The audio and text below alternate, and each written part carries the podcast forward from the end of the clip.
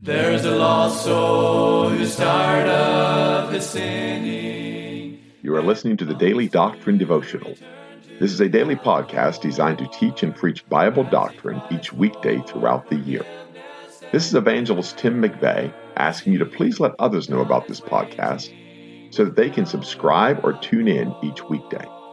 At the end of the podcast, we will provide you with subscription information as well as contact information for our ministry.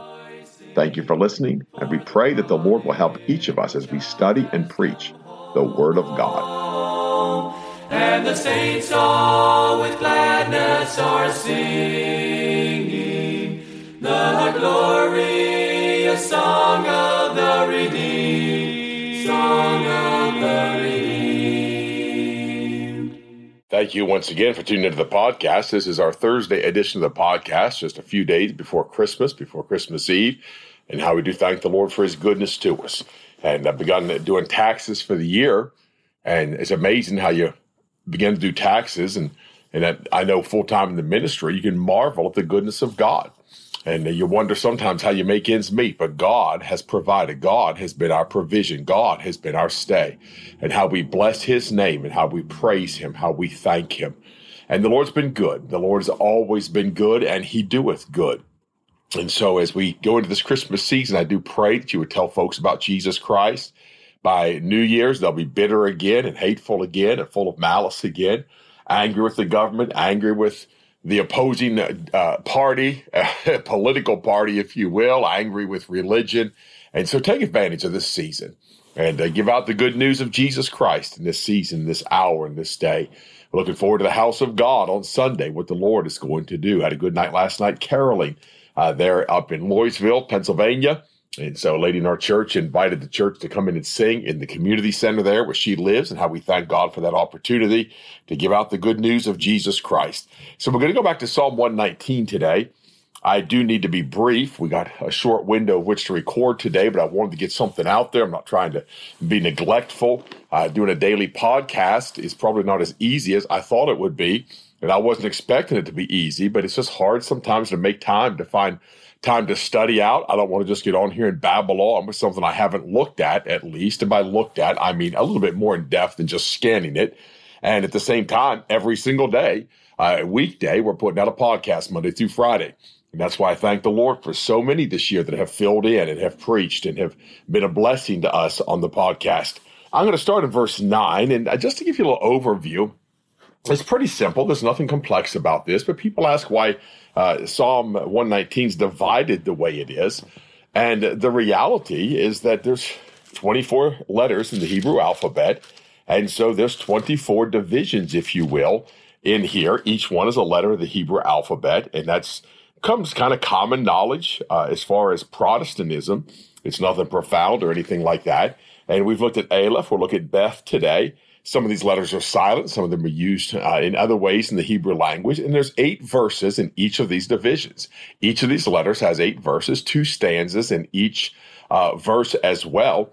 And so it's a very unique psalm. It's a very unique the way it's written, yet it's of God. And God has had it this way for us it makes it very easy to memorize. And uh, the young ladies down in North Carolina that we know that are memorizing it, it's the rhythm of those two stanzas that really helps memorize. It's just a beautiful psalm. What a wonderful psalm. So many verses in my childhood we memorized from Psalm 119, never had to memorize the whole thing. Speaking of memorization, I would like to mention on the podcast that our First John project is back online. We have updated it for 2023. It begins on January 1st and it goes to the end of the year. And what it is, is it's flashcards, it's a schedule, it's some tips and tricks to help you. And uh, what we do is we ask folks if they're willing to do this, that they have accountability with someone where they memorize the verses, quote them correctly, and then they can tally off two verses every week. And the amazing thing about First John is you can do that, two verses every week. And then there are two weeks that you'll have three verses. And I believe most of us, if we put an effort into it, can memorize two verses in a week. And we're pretty busy today. I know we're too busy today, but it's back on our website. That's andsomeevangelists.com under the First John Project. And I know several have reached out to us and they're going to attempt that this year. My wife and I are going to try again this year. We got kind of hung up towards the end of the second chapter last time we did it, but would like to move beyond that. And so I just want to make that known on the podcast as well. And so Beth, the verse 9 begins, Wherewithal shall a young man cleanse his way by taking heed thereto according to thy word. So verse 1 talked about the undefiled in the way who walk in the law of the Lord. This chapter deals with the ways of God. There is a way of God, but there's also a way that seemeth right unto a man. And we know that the ways thereof, the, the ends thereof, are the ways of death. And so, this way of a young man is to be cleansed. To do that, it's going to be according to the word of God by taking heed, therefore, according to thy word.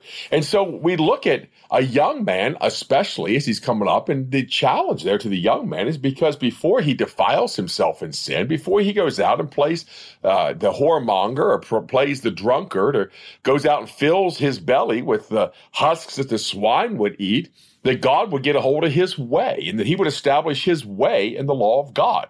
The problem with folks when they get older is they get so set in their way that it's very rare, and we have seen some, to God be the glory, we've seen some, uh, but we've seen some have later in life have gotten saved, but they're so set in their way because they think their way is the right way. Their way is a better way, but they're not concerned about God's way. So the best scenario for any one of us is that we come to God while we're young and we take heed thereto according to thy word. With my whole heart have I sought thee. That's how a young man is to cleanse his ways, to seek God with his whole heart. And that's a hard thing. And I, it's a hard thing now that I'm saved to seek God with my whole heart.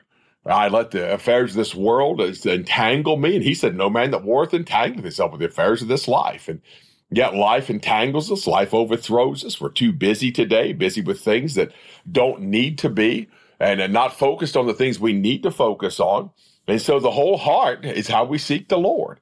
I'm not trying to be overly transparent, but it's just the reality. It's a difficult thing to seek the Lord with the whole heart. Yet the psalmist here said he did it, so why can't we do it? What is it that's between us and the Savior? Why can't we seek God with our whole heart? And he says, I have sought thee, oh, let me not wander from thy commandments. So again, we've talked about, of course, the precepts, the statutes, the commandments, the law, the judgments of God, all of those things. And he said, Let me not wander from thy commandments, from thy divine authority, from the things you stated that I know are deity. I know that God said these. Let me not wander from those things. And I realize when the Apostle Paul writes Romans 6, 7, and 8, and we see the transition from sin in chapter 6 and sin in chapter 7 to the carnal man in chapter 7, and then eventually transitions into the spirit filled man in chapter 8, and we see that transition. But I believe there's just too many people still in Romans 6 they claim they're Romans 7 livers, but they're living in Romans chapter 6. They're living that life of sin. What shall we say then? Shall we continue in sin that grace may abound? God forbid. And there's just too many people. I remember as a fairly young convert still. Man of God came into my life and he stood in the pulpit with the power of the Holy Ghost and he preached on that exact verse. And I was trembling. I sat there, oh my goodness, I'm continuing in sin. Nobody has exhorted me to get out of the sinning business. And, and yet the word of God had told me that. And there were things that I would just cling to and little secrets and little buried things. And oh, how it crushed me because the man of God said to, to turn from sin, to purge yourself of these things. And oh, thank God for his mercy. It wasn't too much longer than that that God put me in the ministry. And uh, it took a man of God to come in and preach on those things. What shall we say? That shall we continue in sin that grace may abound. What does that mean? Well, I'm going to keep on sinning and then just blame grace. Oh, I'm saved. Once saved, always saved. I can do what I want. I can live how I want to live. I'm saved. I'm secure in Christ. God's, God's concerned about the details of your life if you've truly been born of God. God's concerned that you get out of the business of sin, out of a life of sin, that you don't bring a reproach to Him with your sinful life. And so let me not wander from thy commandments. Thy word have I hid in mine heart that I might not sin against thee. And that's why we hide the word of God. It's why we've challenged uh, young men, young ladies, and even older folks to, to memorize First John this year. Put that word of God in your hearts. It's amazing the things you'll go to do. And that word of God is fresh in your heart and fresh in your thinking. And you're like, oh my goodness, I can't do this. Oh, I can't be involved in this. I can't be around this. Why? Because the word of God is hidden in our hearts. And what a blessing that is. Glory be to God that his word would stop us, that his word would arrest us. The love of Christ constraineth me. And all that would just take a hold and, and pull me back and help me to see how much I love Christ because he first loved loved me and not want to sin against him and hide that word in my heart that I don't sin against him. He says, Blessed art thou, O Lord, teach me thy statutes. And uh, we want to be one taught of God.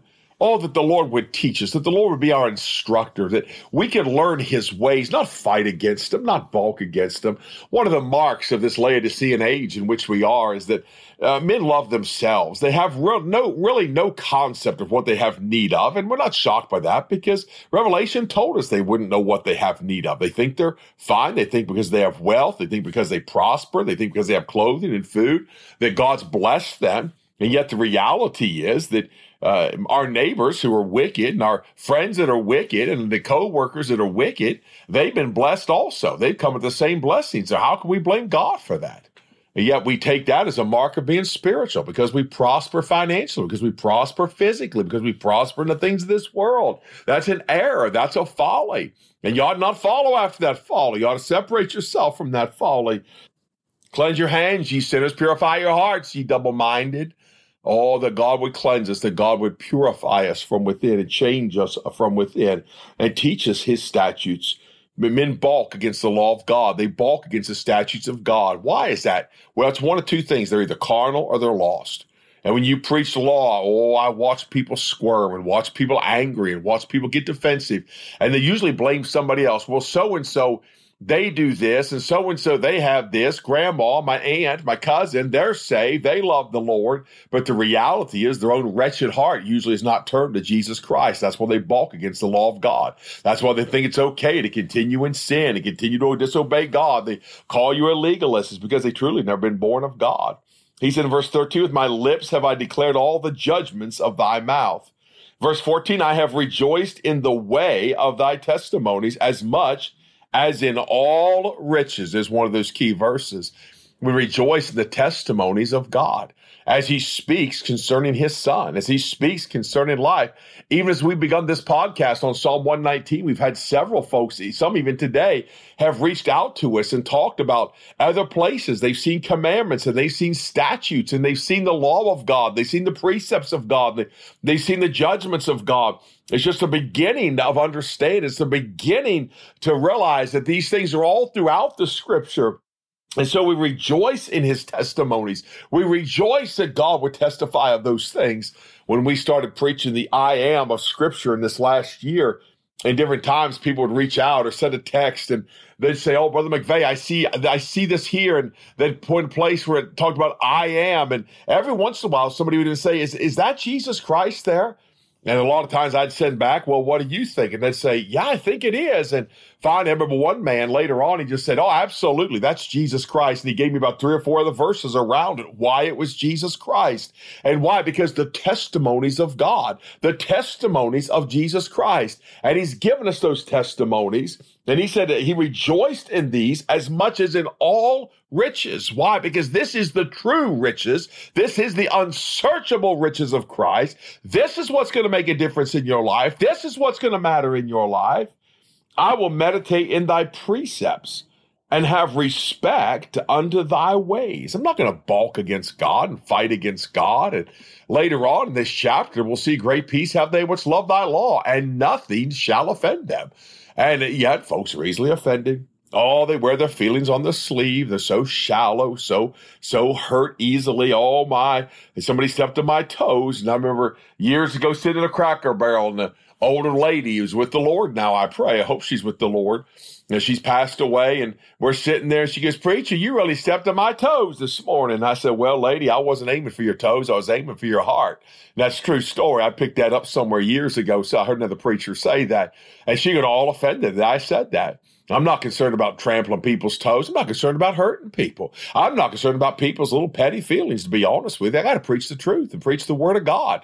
And if there's people that don't listen to the podcast because they find me offensive, well, they ought to read the Bible because they're probably going to find it pretty offensive too. It, especially when it details their sin and their lust and their godlessness. And so, what do men do? They explain away the precepts. They don't have respect unto God's ways. They use man as a target. Oh, they always blame the preacher. They blame the man. They blame somebody else. They would never blame God. But the reality is, they do not love the law of God. They've never meditated in His precepts. They've never sat and just thought all day about His his precepts and about his word and took a little bit here and a little bit there and put the pieces together and God showed them something from the scriptures. Yet that is the joy of the Lord.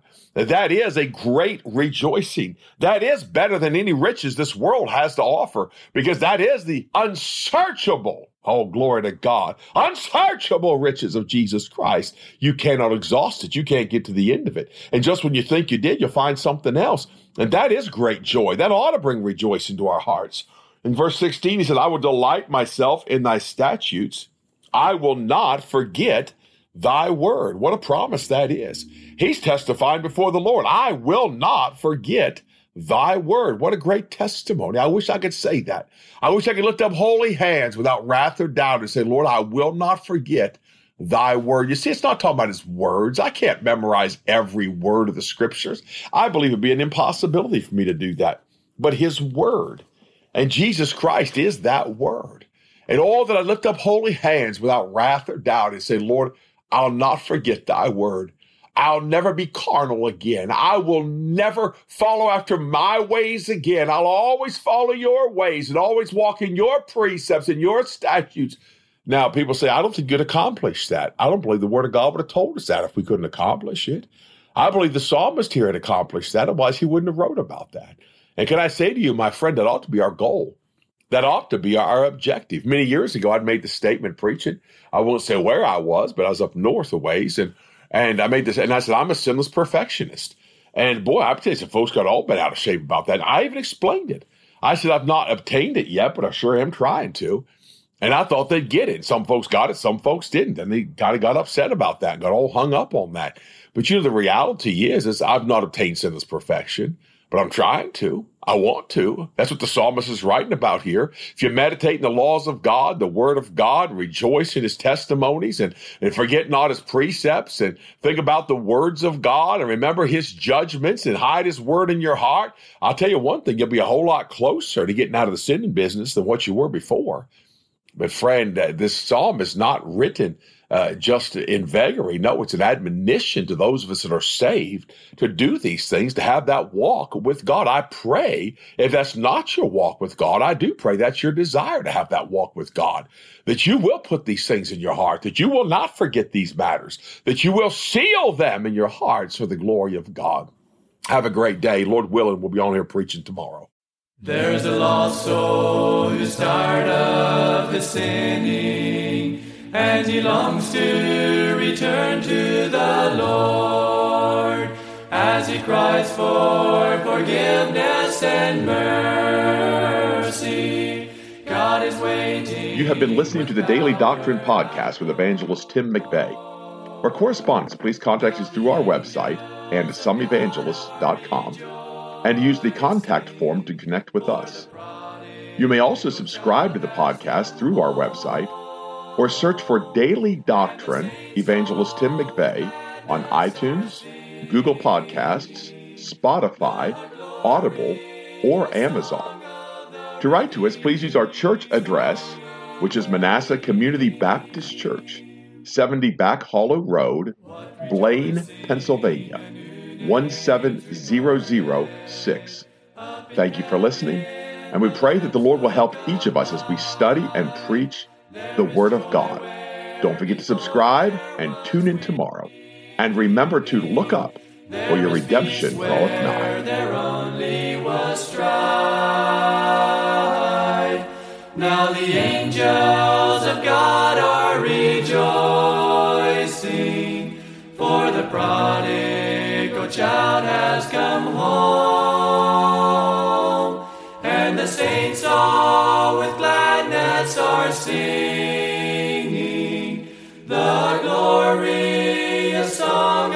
the